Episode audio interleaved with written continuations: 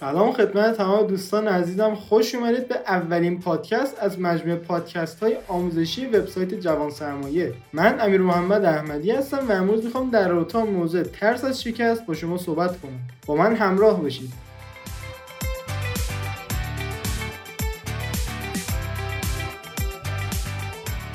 فرض کنید که شما یک نوجوانید که تازه از دبیرستان فارغ التحصیل شدید و کنکورتون رو دادید و می‌خواید وارد دانشگاه شید. حالا یه حد فاصله بین کنکور تا موقعی که می‌خواید وارد دانشگاه بشید هست. که شما تو اون حد فاصله می‌تونید بیاید اشغال کنید و عملا عقده های اون یک سالی که نشستید پای درس رو خالی کنید. اما دیگه بعدش اگه آدم عادی و معمولی باشید معمولی که از این لحاظ که برید سمت کار. میرید سمت اینکه یه شغلی پیدا کنید یا برید یه کاری که خودتون می‌خواید انجام بدید رو خودتون استارت بزنید و یه کسب کار واسه خودتون را بندازید. اما متاسفانه به خاطر اینکه ما توی آموزش پرورشمون و اکثر معلم هایی که داشتیم همش درباره امنیت شغلی و یک سری مسائلی که مربوط میشه به امنیت توی زندگی صحبت می‌کردن. و ما تا حالا معلمی نداشتیم که خودش مثلا یه مؤسسه داشته باشه یه آموزشگاه داشته باشه خودش مدیر بوده باشه. مدیر یک مدرسه یا حالا هر آموزشگاه دیگه یک مدیر بوده باشه و کسب کار خودش رو داشته باشه و بتونه بهمون یه چیزایی یاد بده که ما هم وقتی بزرگتر میشیم دیگه نترسیم وقتی می‌خوایم بریم سمت کاری سریع بریم انجامش بدیم. ما از بد و تولد کلا با دو تا ترس به دنیا میایم. یکیش ترس از ارتفاع و یکیش هم ترس از صدای بلنده که اینم واقعا دلیل خاصی پشتش نیست و فکر با تحقیق و تجربه بهش رسیدن. حالا چرا؟ وقتی ما می‌خوایم یه کاری انجام بدیم یه کسب و کار رو بندازیم میترسیم نمیری انجام بدیم. یعنی من از 90 درصد افرادی که این حرف رو بهشون زدم مثلا گفتم آقا چرا نمیره سراغ کار خود؟ می نه ریسک داره. بابا ما ممکنه مثلا شکست بخوریم. شکست خوردن توی ذهنتون اینجوری شکل بگیره که من مثلا اگه می‌خوام برم یه کاری انجام بدم ناموفق بشه من می‌فهمم که آقا این مسیر اشتباه بوده. از یه مسیر دیگه میرم سمت اون هدفی که دارم و اون کاره. و بالاخره شما باید هدفتون رو یکسان تعیین کنید و احتمال داره از مسیرهای مختلف به اون هدف برسید.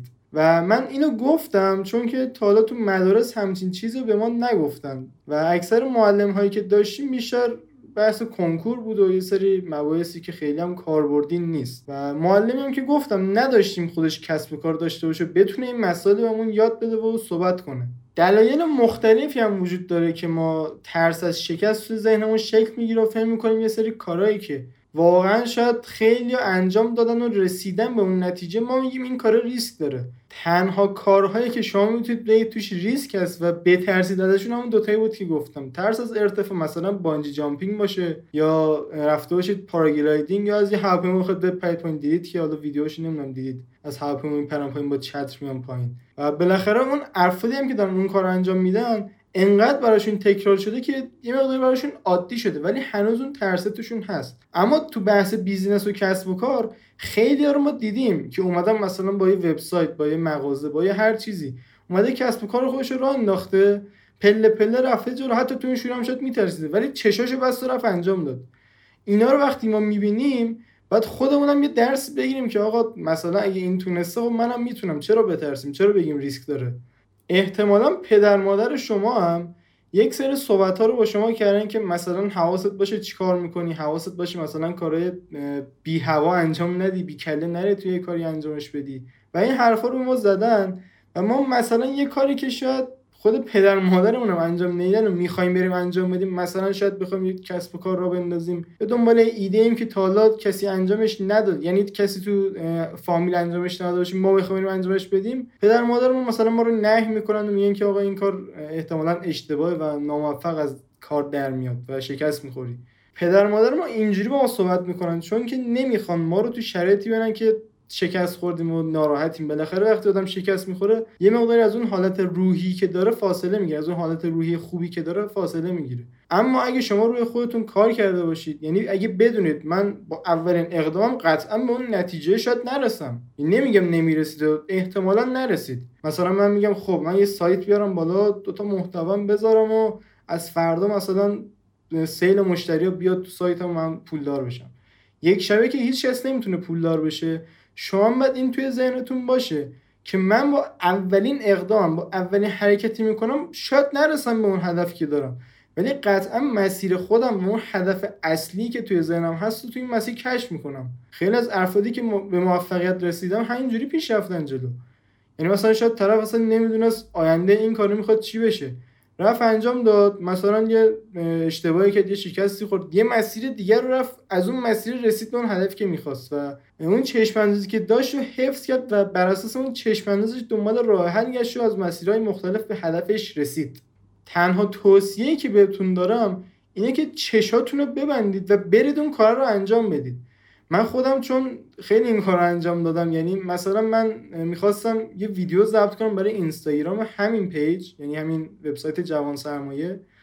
و اولش واقعا خوف داشتم گفتم بابا چی میگم مثلا؟ ما داریم سلفی از خودمون می‌گیریم. چون خیلی امکانات خاصی نداشتم نه میکروفون داشتم نه حالا نور درست حسابی چون نور داشتم ولی خب داشتم تو اتاق خودم ضبط می‌کردم. یعنی پشتم پرده بود و به حالت سلفی داشتم و خودم فیلم می‌گرفتم.